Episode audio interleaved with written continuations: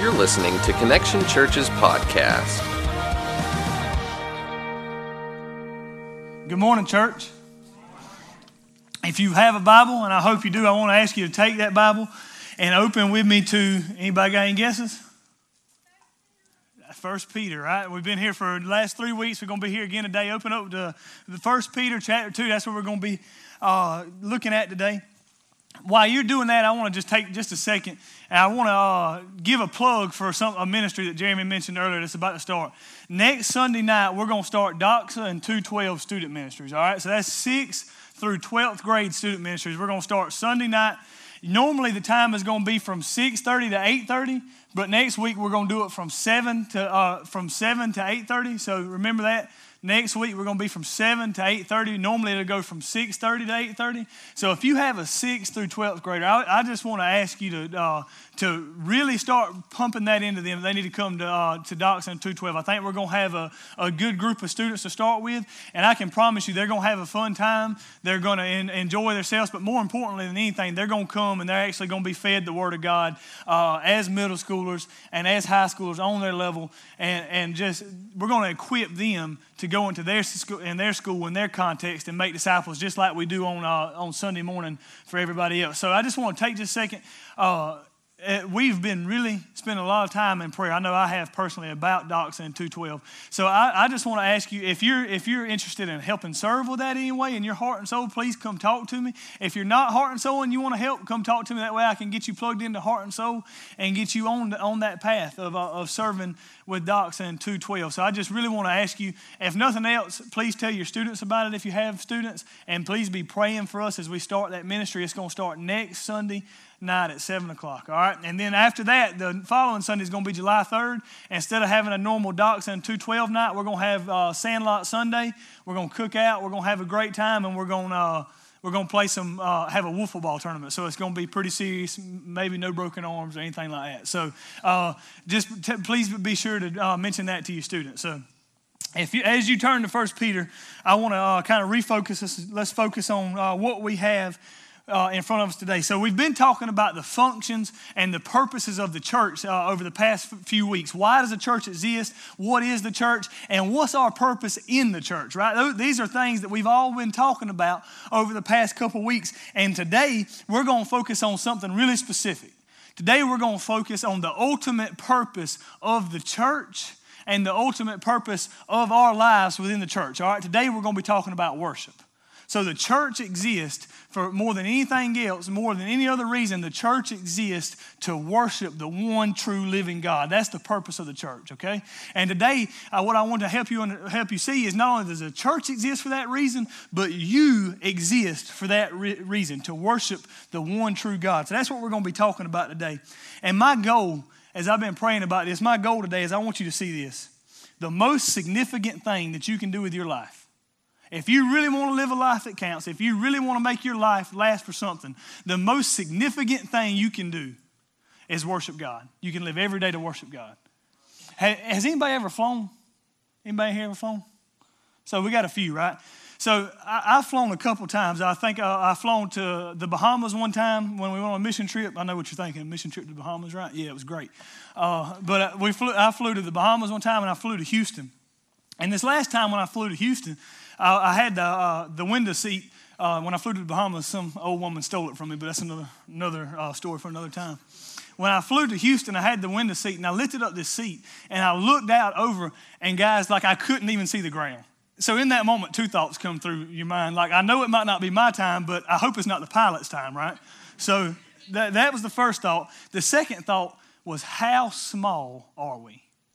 Like, just how small. Like, I was in a floating vessel, like 30,000 feet up in the air, and the thought that comes to my mind is, like, I'm just really small.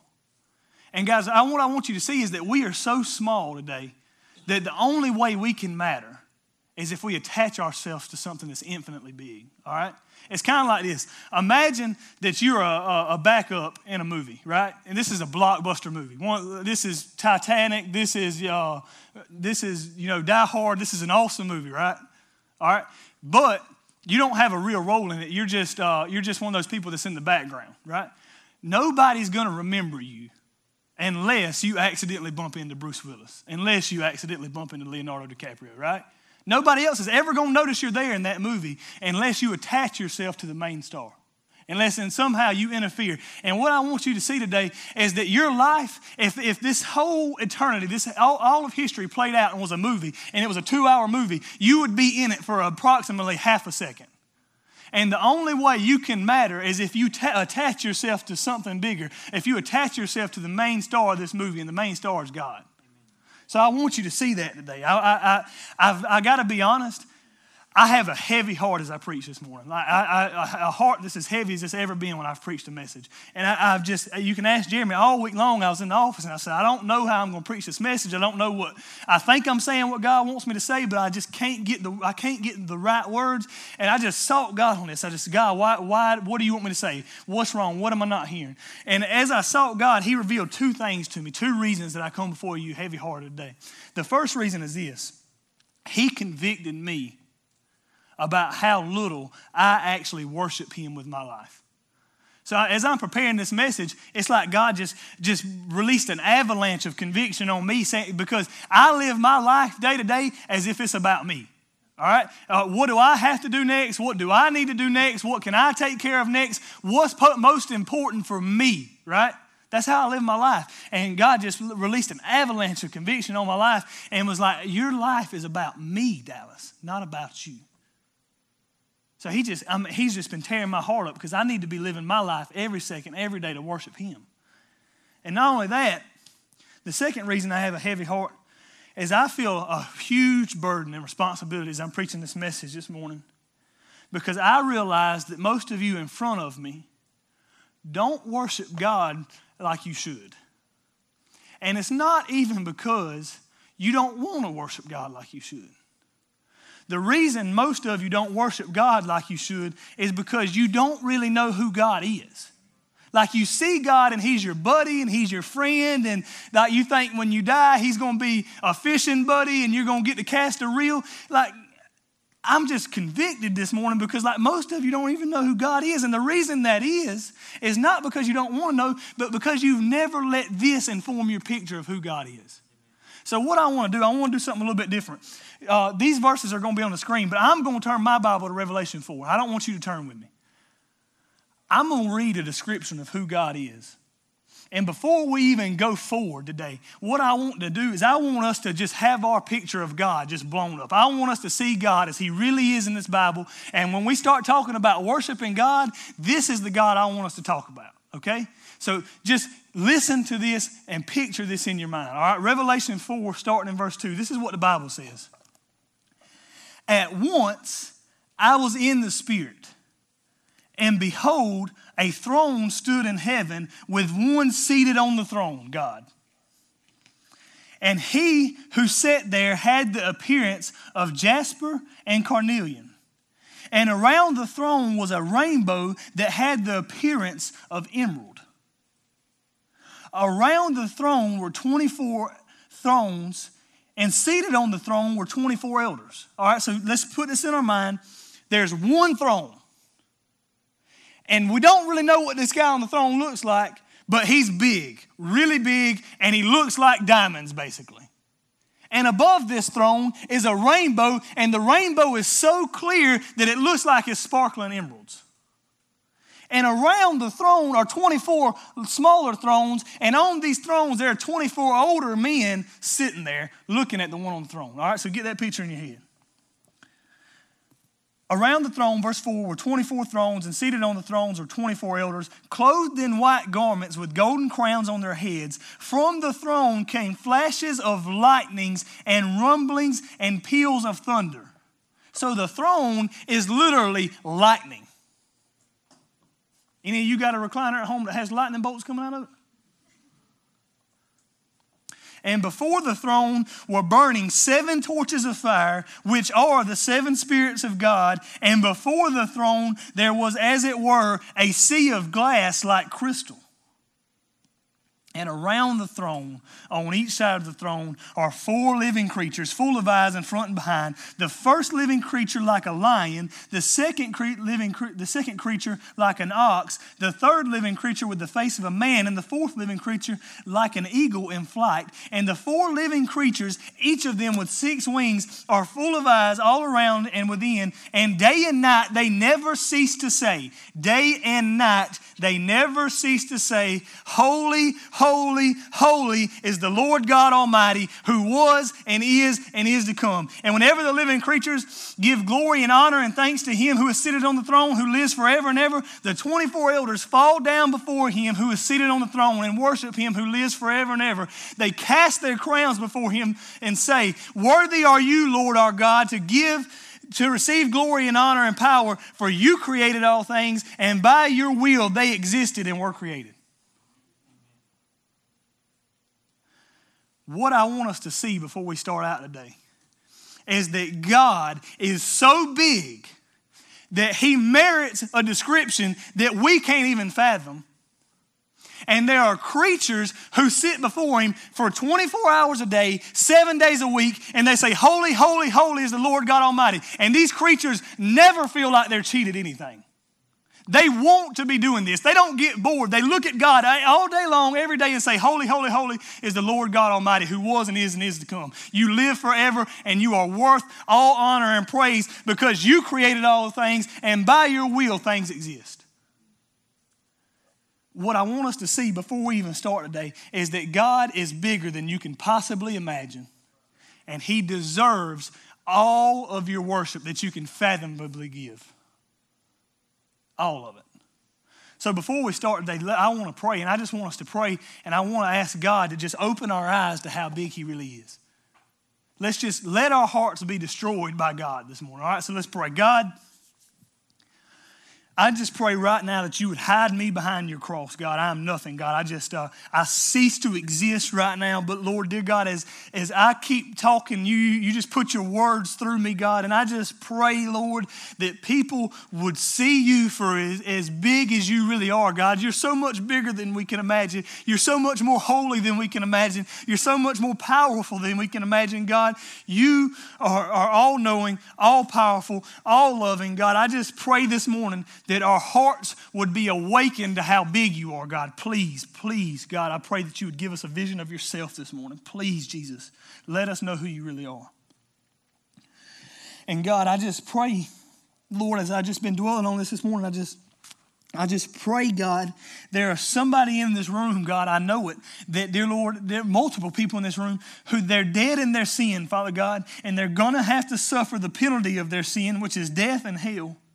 But God, you've made a way for them not to have to suffer it. God, you've made a way through Jesus that we can have eternal life and we can worship you as we should. And we don't have to feel condemned, but we can worship you with joy. God, I just pray, Lord, with all my heart this morning, God, I pray that somebody would be awakened to that reality today.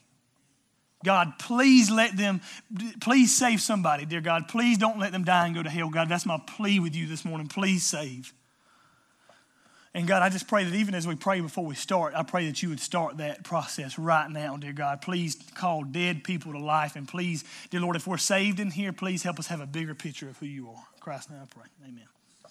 All right, so we're talking about worship and we're talking about a big God. All right, we've established that. So we're going to go back to 1 Peter real quick and I'm going to read two verses, right? And we're going to start. 1 Peter chapter 2, verses 4, 5, and then we're going to jump to 9. So uh, three verses, I lied. Uh, chapter 2 Verse 4 As you come to him, a living stone, rejected by men, but in the sight of God, chosen and precious, you yourselves are like living stones, are being built up as a spiritual house to be a holy priesthood, to offer spiritual sacrifices acceptable to God. All right, so let's catch that line. To be a holy priesthood, to offer spiritual sacrifices acceptable to God through Jesus Christ. Verse 9. But you are a chosen race a royal priesthood, there's that word again, priesthood, a holy nation, a people for his own possession, that you may proclaim the excellencies of him who called you out of darkness into the marvelous light. All right, so I got four things I want you to see this morning. I'm, gonna, I'm, gonna not, I'm not going to tell you what they are ahead of time like I usually do. You're going to have to stay on your, on your heels, note writers. Here's the first thing I want you to see out of this text. The very first thing I want you to get out of this sermon today is this the ultimate purpose of your salvation is to worship God. So if you're a note taker, the ultimate reason God saved you is so that you can worship God. That's what I want you to get. That's the first purpose. The ultimate purpose of your salvation is to worship God. So where do I get this in the Bible? Let's look at uh, chapter 2, verse 5. It says this You yourselves like living stones are being built up as a spiritual house to be a holy priesthood all right? So uh, so what peter is saying there is that god is calling us not just to be a spiritual house where god's spirit dwells but he's calling us to be a spiritual house to be a holy priesthood all right? So really what peter's trying to help us see there is that god intends for us to be more than people who come and sit. He intends for us to actually be priests all right? So that's an old word, priest. So God is calling us to be priest. So what is a priest? What is a priest's job? All right? I'm willing to bet that a lot, a lot of you, like me, you favor, you tend to favor reading the New Testament, right? Kind of leave the Old Testament for all them other people, right? Somebody else will read the Old Testament explain it to me, all right? So let's do a little Old Testament refresher right here. Uh, what was a priest? So God's calling us to be priests. We need to know what a priest is. A priest is this. A priest is somebody who in the Old Testament was in charge of the worship of God. All right? Because so in the Old Testament, this is the way it worked. Before Christ came, not everybody could go into the house of God and worship in his presence. All right? So there was a reason why. Does anybody know the reason why? Sin. Yep, that's always the right answer in case you didn't know. In church, uh, there's two answers Jesus and sin. You got a 50 50 shot. All right? So the, the right answer is sin. So in, in the Old Testament, the, in the temple, not everyone could go into the, into the presence of God because people were so sinful that if they went into God's presence, God would literally strike them dead, right? There's accounts of this all happening all over the Old Testament. You're sinful, you can't come into the presence of a holy God because God cannot dwell with sin, right? So there had to be one man. All right? There was one man who was a priest. And what this priest would do was he would wash himself and he would clean himself well and put on good clothes and then he would go into the presence for, all, for the presence of god for all the people and he would offer a sacrifice for everybody else okay so get the implication of that if you lived in this time you could not worship god Put, picture this. Picture not being able to come into this house today and ask God for forgiveness. Or, or, lift up your hand in praise, or say, God, I love you, or go to God and ask Him to help you with something. Like you were literally restricted from certain aspects of worship. Somebody had to do it for you. All right, so that's what happens in the Old Testament. But now Peter's saying something different. Peter's saying no longer is there one priest, but Peter's saying we are all priests. So, everybody out here, I bet that's a title you didn't know you had priest, right? Priest Lindsay, Priest Wilson, right? You, you can sound important and dignified, even. Priest, right? So, we're all priest. So something very different has happened. Because Christ paid for the sins of all the church, we can all come into his presence. So get this, not only now, not only can you come into God's presence and worship, but you are expected to come into God's presence and worship. So every person who is a Christian who's been saved is now expected to worship God. All right. So let me break let me break a mentality for you. Worship is not the job of a preacher. So that, that's what we think, right? Well, worship that's what them preachers do. I see Jerry up there raising his hand right? Worship is, we pay people to worship, right? That's not what he's saying here. What he's saying here now is that every single one of us has a responsibility to worship God. If you've been saved, you are now responsible and expected to worship God. It's, it's what you're expected to do, all right? And we're going to talk in a minute about how that plays out. But more importantly, what I want you to see is not only are you expected to worship God, but this is the reason God saved you. All right?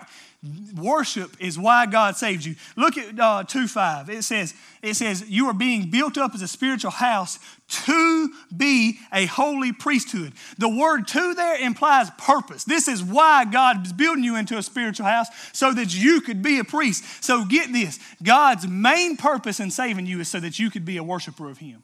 All right? So we got this means we got to break some mentalities. Because we all like to think what? God's main reason for saving me was because God loved me. Is that not what we've been told? Like God loved me so much that he came to this earth and died on the cross for me. And while that's true, that is not the main reason God saved you. All right? Or it's like this God, Jesus came and died on the cross so that I could live forever with Him in heaven. We think that is, that is a reason God saved you. What I want to help you see this morning is that is not the reason God saved you. God saved you first and foremost so that you could proclaim His glory. Look at uh, 1 Peter 2 9, it says this You are a chosen race, a royal priesthood, a holy nation, a people for His own possession, that you may proclaim the excellencies of Him who called you out of darkness into life. What is He saying? He's saying that your main reason for being saved is not because God loves you. Your main reason for being saved is so that you can take what's left of your life and use it to worship God. That's your main purpose for being saved. So let me, let me make this clear. You can waste your salvation. If you're not using your salvation and everything you do to worship God, you're wasting it. But the thing is, we kind of live in a, a, a society that's hostile to this thought, right? Because the reality is, most of you and myself grew up being taught that Jesus saved us mainly because he loves us, right? And the reason that is is because we live in a me first society, right? The, what, we live in a society that thinks it's all about us. And how do we really picture God? We picture God as a cheerleader up there. God's a cheerleader. He's up there looking down. You can do it. He wants us, what he really wants for us is for us to be the best of us possible. He's saying, you, you, you can do it. Be yourself. I made you this way. You take care of it. And you want me to tell you what that turns into? It turns into, oh, you feel gay? God made you that way.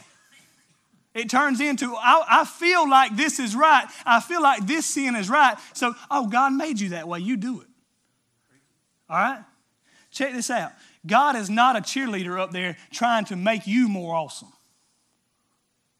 That's a societal picture of God. That's what society tells us about God. What does the Bible tell us about God? It looks like that picture we just read. The Bible tells us that God, I hate this. The Bible tells us about that tells us that God is the creator of the earth.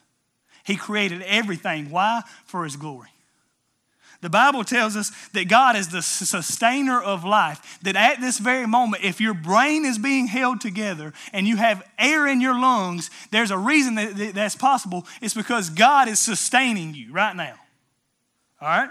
The Bible tells us that God is the former of life in the womb. I got a, I got a baby girl who's going to be here any week now. All right? The Bible tells me God is the one knitting her together. The Bible tells us that God puts the stars in the sky and knows them by name. The Bible tells us that God divides nations and makes nations rise and makes nations fall. I'm not worried about the 2016 election. God already knows when America's going to fall. The Bible tells us that He did all these things for one reason for His glory. All right, this is all over the Bible. Russ, we're going to go through some verses right here. All right, I want you to look at these verses because the chances are this sounds strange to you because you've never heard that God did all these things for His glory, for us to worship Him. Let's look at Isaiah 43 7. Everyone who is called by my name, whom I created, why? For my glory, whom I formed and made. Why did God make people? For His glory. How about Isaiah 43, 20 through 21? The wild beasts will honor me, the jackals and the ostriches. That's, that's so funny to me. Like God looks down to ostriches and says, Yeah, they're, they're mine too, right? Even ostriches get love in the Bible. For I give water in the wilderness, rivers in the desert to drink to my chosen people, the people who formed for myself, whom the people who formed for myself, that they may declare my praise. That's the reason he formed them. How about Isaiah 48, 9 through 11? For my name's sake, I defer my anger. For the sake of my praise, I restrain it for you. So, God, guess what, God's saying there? He should destroy all of us for our sin, but He says, For my name's sake, I don't do it. Because, because of my glory, I don't destroy you. Behold, I have refined you, but not as silver. I have tried you in the furnace of affliction for my own sake. For my own sake, I do it. For how should my name be profaned? My glory I will not give to another. Why is God doing this? For his glory. Revelation 4:11 Worthy are you Lord our Lord worthy you are you our Lord and God to receive glory and honor and power for you created all things and by your will they existed and were created for his glory. Ephesians 1 5 and 6. In love, he predestined us for adoption as sons through Jesus Christ according to the purpose of his will, which is to the praise of his glorious grace. How about Ephesians 2 5 through 7?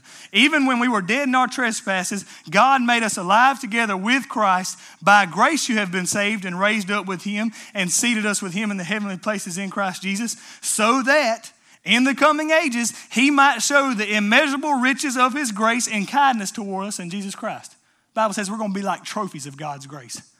He's going to point out people like Dallas Wilson and say, Dallas Wilson was a horrible sinner, but I saved him. That's what my grace can do. I'm going to be sitting on God's shelf saying, I give glory to God. But this sounds strange to us, all right? I know it does because we think, man, we like to think we're the king of our own domain. We like to think we're most important. But, guys, what I want to help you see today is that you're really small and God's most important. But here's the thing if this sounds uncomfortable for you and you like the idea of God saving you because He loved you, let me ask you this what can God give you to prove that He loves you? What can God possibly give you? The highest thing that God has to give is Himself. That's why we get married, right? If I, I wanted to prove my love to Jenna, what did I give her besides a diamond ring? Myself. I gave her what I am. And so, what I'm trying to help you see is that God does love you. That's why He points your attention away from yourself and toward God. Worship is the most loving thing God can give you because it helps you realize what's really going to satisfy. And it's not you, it's not accomplishing your dreams, it's not finding Mr. Right, it's not all of these things, it's finding God.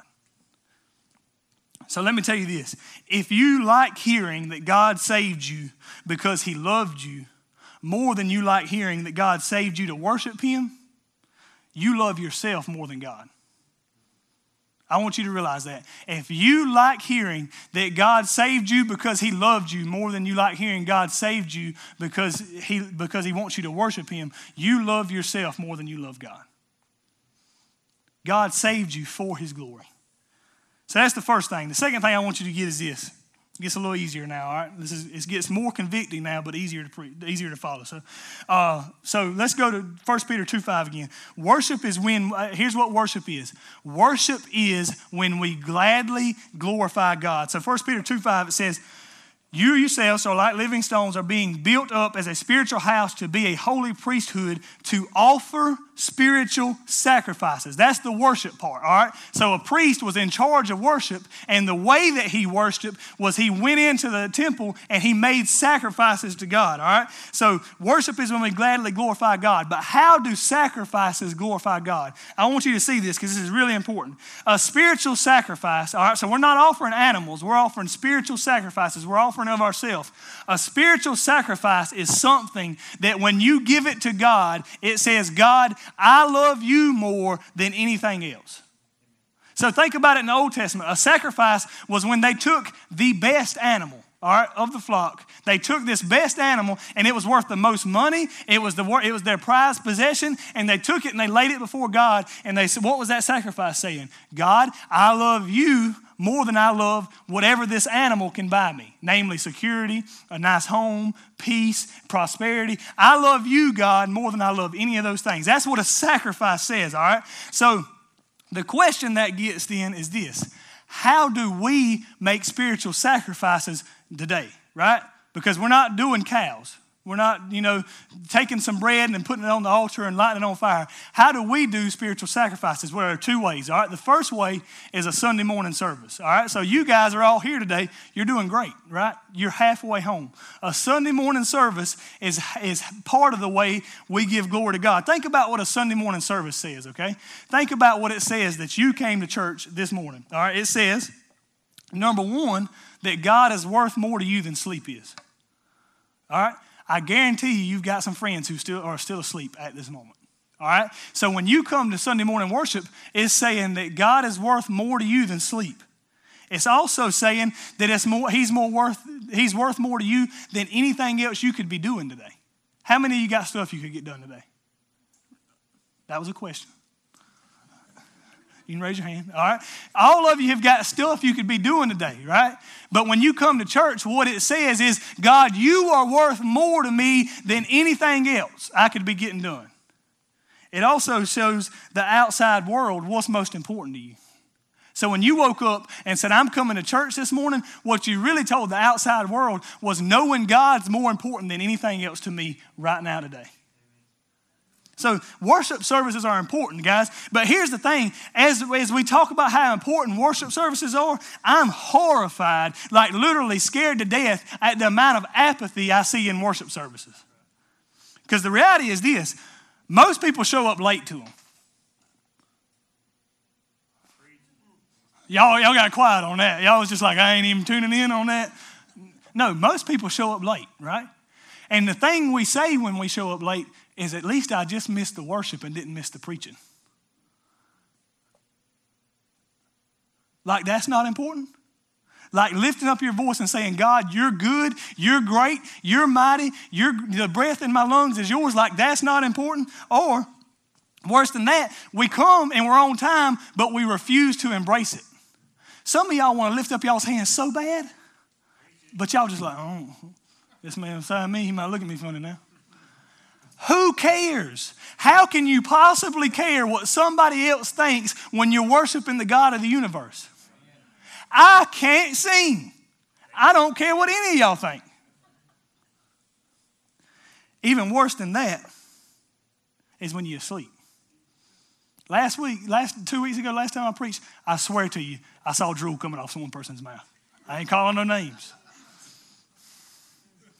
Or even worse, we can be apathetic in how we come, right? So we come as long as there's not a ball tournament. Ooh, I heard some grimaces on that, right? We come as long as there's not a ball tournament. We come as long as there's nothing else to do. We come as long as we're not on vacation. Guys, listen, if you're not going to come to church on vacation here, go to church somewhere.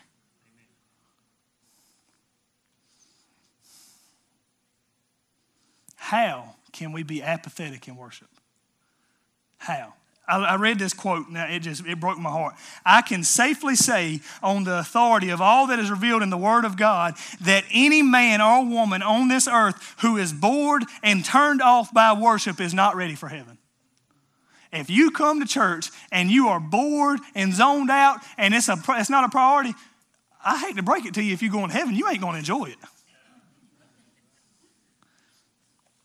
So that's one way. Worship services is one way. We also worship and glorify God by the way we live our lives. All right? So Romans 12, uh, Romans 12, 1 says this I appeal to you, brothers, therefore, by the mercies of God, to present your bodies as a what? A living sacrifice, holy and acceptable to God, which is your spiritual worship. So God said, so Paul takes it a step further. Not only is what you do for an hour once a week worship, what you do the rest of the time is worship as well. All right, let me ask you something, or let me tell you something. You, or I'll ask you, uh, uh, uh, do you think God is interested in one hour out of your 168 hour week? Do you think God's pleased by that? Well, they gave me my one hour. I'm, I'm glad. That's all I needed was that one hour. No, God is worthy of much more than that. Worship is not only what you do at church, it should be everything you do every single day for the rest of your life. It's the way you live for the glory of God. So check this out everything you do is worship. How do you treat others? It's worship. How do you talk to your spouse? How do you talk to your kids? How do you talk to your coworkers? That's worship. How do you work? When you're at work, do you give all your effort or do you just kind of slack off? Because I got news for you. You're not working for your boss, you're working for God. Are you lazy? Do you spend most of your time watching TV? Do you not get up in the mornings? Do you go to bed real late at night and you just can't figure out why you can't get up in the mornings? How do you spend your money? Mm. That checkbook is how you worship God. How do you raise your kids? How do you eat steak? How do you drink sweet tea? That's worship. 1 Corinthians 10 31 says this So whether you eat a steak or whether you drink sweet tea, whatever you do, do it all to the glory of God. The Bible says down to eating and drinking is about worship, down to how you eat and how you drink. So think about this. I had a steak last night. How do you eat a steak to the glory of God? I did it last night. I grilled it. It was fantastic. It had perfect char marks. It was red. All right. And I put that steak in my mouth. All right. And then I ate it. And you know what thoughts came through my mind? God, you are so good that you invented the cow. Think God could have made the act of eating in such a way to where you just needed a food tube and you just had a little thing that come out your body and you just put a little uh, block of fuel in there and it went back in and you had what you need, right? God didn't do it that way. How did He do it? He made a cow and said, "Cut this piece of meat," and it's great.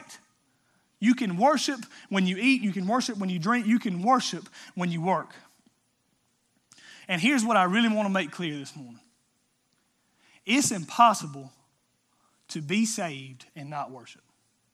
If you are really saved, you are going to worship. Here, here's how I know. So, worship is this worship is when we lay down our whole lives and say, God, it's all yours. It's not mine anymore. I don't want it. I want to do whatever's going to glorify you the most. That's worship, all right? So, what is salvation? Salvation, according to Jesus, is when men deny themselves, take up their cross, and follow me. You want to know what salvation is? It's when we look at God and say, God, whatever you want, not what I want. This life is yours. Here's what I want you to see is that worship and salvation are the same thing. That it's impossible to be saved and not worship God. If you have never taken your life and said, God, it's all yours, it's all, I, whatever you want from me is what I'll do, then guess what? You're not saved and you don't worship. Because that's really worship. I, I kind of thought of it like this I got here a check, and it's a blank check. That blank check is worth all I am, which ain't much. But Jenna's name's on it, so it's worth a little bit more than what I'm worth, right? So here's the deal with this blank check worship is when I take this blank check, let's say this blank check is, is, is, it symbolizes all I have, right? This blank check, God, anything I am is yours. It's when I lay this check down, God, whatever I am is yours. Take it. I'm not going to fill it out. Why? Because it's not mine to fill out, God. Whatever you want from me, you fill it out. You could have to pay everything, or you might pay a cent. But the worship actually comes in when you say, God, it's yours. I'm going to step back and you write it. But guess what? Salvation doesn't happen either until we take that check and say, God, it's yours. Salvation and worship are the same thing. So, what I got a question, the question I have for you guys is listen, this check right here, picture your name on it. Do you worship God? Have you ever been saved by the blood of Jesus Christ and it caused such a joy in your heart that you said, God, whatever it takes, whatever you want, it's yours? It's not mine anymore. You write the check. That's what salvation is. So that's the second point. Third thing I want you to see is this worship is centered on God. So for you note takers, that's the third point. Worship is centered on God. Verse 5 says, you, uh, to be a holy priesthood to offer spiritual sacrifices acceptable to God. So worship, what I want you to see is that it's focused on God, all right? So when you come in this building on Sunday mornings or when you live your life, what you have to see about worship is it's not about you at all. Worship is about God. So, this is the reason we all come to church and we say stuff like this I just got to be fed, brother. I just come, I, I really need to go to church this morning so I can be fed. All right? But what I want you to see is that misses the reason why church was even existed. Because church is not about you being fed, church is about you feasting on God. It's not about you coming in here and looking to this preacher and saying, All right, you feed me today. It's about you coming in here and saying, Good, God, you're great. You're good. And guess what happens then? You're actually feasting on God. So, you guess what? This is the irony in it. When you come to church focused on yourself, focused on, I need to be fed, you go home hungry. When you come to church focused on God, you go home full. All right? And I know this is kind of backwards to you. This, is, this goes against the way we hear it, right? We all, because we all think that when we've had a hard week, I just got to go be fed, right? So here's the reason with that. The reason that mentality is like it is, all right, is because people who come to church and say, I got to be fed, you, you have a messed up view of God. All right, so I'm just, I'm just, let's change that for a second. If you come to church thinking, I got to be fed, it's about me, you picture God like a water trough. Everybody tracking with me? A water trough horses come to it and drink out of? Okay. Water trough. And the way you worship God, the way you worship this water trough, is that Monday through Saturday, you got to come and make sure that water trough's full because stuff's getting taken out of it. So Monday through Saturday, you filling that water trough up. Monday through Saturday, you filling that water trough up. But guess what? By the time you get to Sunday, your bucket's empty. And you think, man, I got to go be fed. I got to have somebody, you know, fill my bucket up so I can worship this water so I can worship God, keep this water trough full, right? And so what happens is you picture God like a watering trough who you got to please, you got to make happy by serving Him. All right, I got to be fed. I got to be fed so I can serve God and keep this watering trough full. All right, so you think the way you serve God is based solely on the way you act, and if you act good enough, you worship God. All right, but God's not a watering trough. All right? You worship a watering trough by keeping it full. God's a mountain, my mountain spring. Anybody ever seen a mountain spring? It just bubbles up all the time. You don't need to fill it up. You know what you need to do to worship a mountain spring? Sit there and enjoy it. Come to it and say, God, here's my bucket. Here's my bucket. I want, I want what you have to offer. When you come to church constantly thinking, I got to be fed, you're looking at God the wrong way. Because you come to church to feast on God. And guess what happens? When you come in here and you focus your heart's mind, uh, your mind on God, and when you wake up in the morning, Monday through Saturday, and focus your mind on God and say, God, I want you. I, am going to look at you today. I'm going to enjoy you today. I'm going to get in my word and, and, and I'm going to get in your word and I'm going to read it and I'm going to fall in love with you. Guess what happens? you start to be full. Not because you're going to get a, a, a, bucket and fill up the watering trough, but because you're sitting at the mountain spring drinking it. Worship is focused on God. It's not about you, it's about God. Take your eyes off yourself and focus your eyes on Jesus, and you'll leave full every time. So, then the last thing in this that's the last point, point number four. Worship is only possible through Christ. Worship is only possible through Christ. All right, so this may be the most important point all day long. So if you don't catch nothing else, listen to this. Worship is only possible through Christ. Let's look at uh, 2 5 one more time. So y'all, like, y'all to memorize this verse before you go home today. It says, To offer spiritual sacrifices acceptable to God through Jesus Christ. So you and I, as priests, don't get to come up to God directly. You don't get to come up to God directly. You can't go to God and say, God, here's my sacrifice today. That's not the way it works for you. The way it works for you is that the Bible says here you have to worship through Jesus Christ. So here's the deal. The same reason that we worship through Jesus is the same reason in the Old Testament that they had to have priests. All right? So here's the, here's the deal with the priest again. Let's go back to them for just a second. Every year, this priest, on what was called the Day of Atonement, he would go into the Holy of Holies and he would do two things. The first, he would take two goats. The first goat, he would pray over. And he would put all the sins on this one goat. It's called the scapegoat. That's where we get this from, right? He would put all the sins on this one goat. All right, so my sins, your sins, your sins, they're all on this one goat. And then he would take that goat and he would slit its throat. And that blood came out. Somebody had to die for the sins. All right, you tracking with me? Then he would take the second goat and he would pray over it. And the sinfulness of the people, he would then put on it. Lord, put all this sins, put Dallas's sins, put your sins, put them on this goat. And then they would take that goat and they would send it into the wilderness. And what it, would, what it was symbolizing was this that there had to be payment for the sin, but that God was going to make a way for that sin to leave and never come back. And so the reason he had to do this, he had to do this year after year. Every year, he'd go in and do it, same day. Next year, come back and do it, same day. Why? Because the people were so sinful. The people were so sinful. Every year, they tried their hardest. They tried not to sin. They tried to be the best man they could. They tried to be the best woman they could. They tried to be the best husband, the best wife, the best boy, the best girl. They tried their hardest, but year after year, they were not good enough. They still sinned. So every year, this priest had to come in. Every year. And guys, guess what? That's not just true of the people in the Old Testament. That's true of me and you right here now today. No matter how hard we try, we are constantly sinning. We can't stop it. It's like we can't turn it off. We sin and we don't even know we sin. We always, you fill in the blank, we always lust.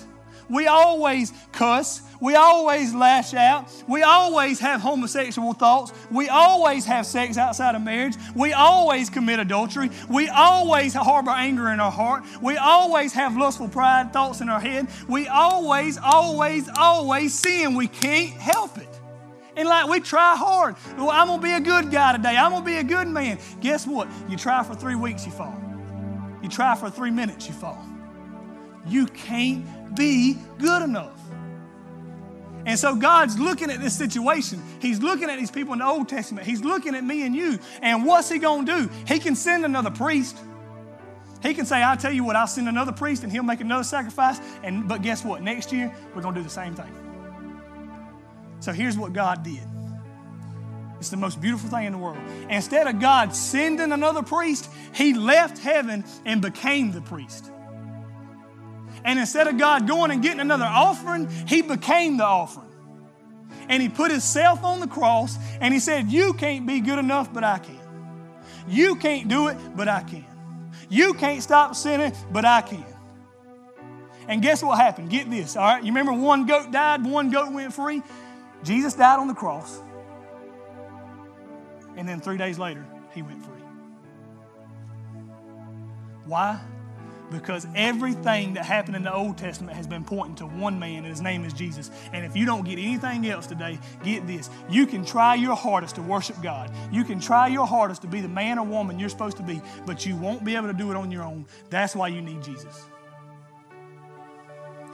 And I've, I've been praying about this, this this morning. This in my notes. It's just something God put on me. Listen, there are some. There's somebody in here. I don't know who it is. I don't know. It might be multiple people. But listen, the penalty of your sin is death, and that's an eternity separated from Christ. That's an eternity in hell. That's an eternity where you burn on a rack like a coal, and the coal never is quenched. How long is eternity? I heard a man, a man put it like this Imagine the bird that flies from the east coast to the west coast, picks up one grain of sand, and flies it back to the east coast and drops it on the beach. How long would it take that bird to empty the west coast? Eternity has just started.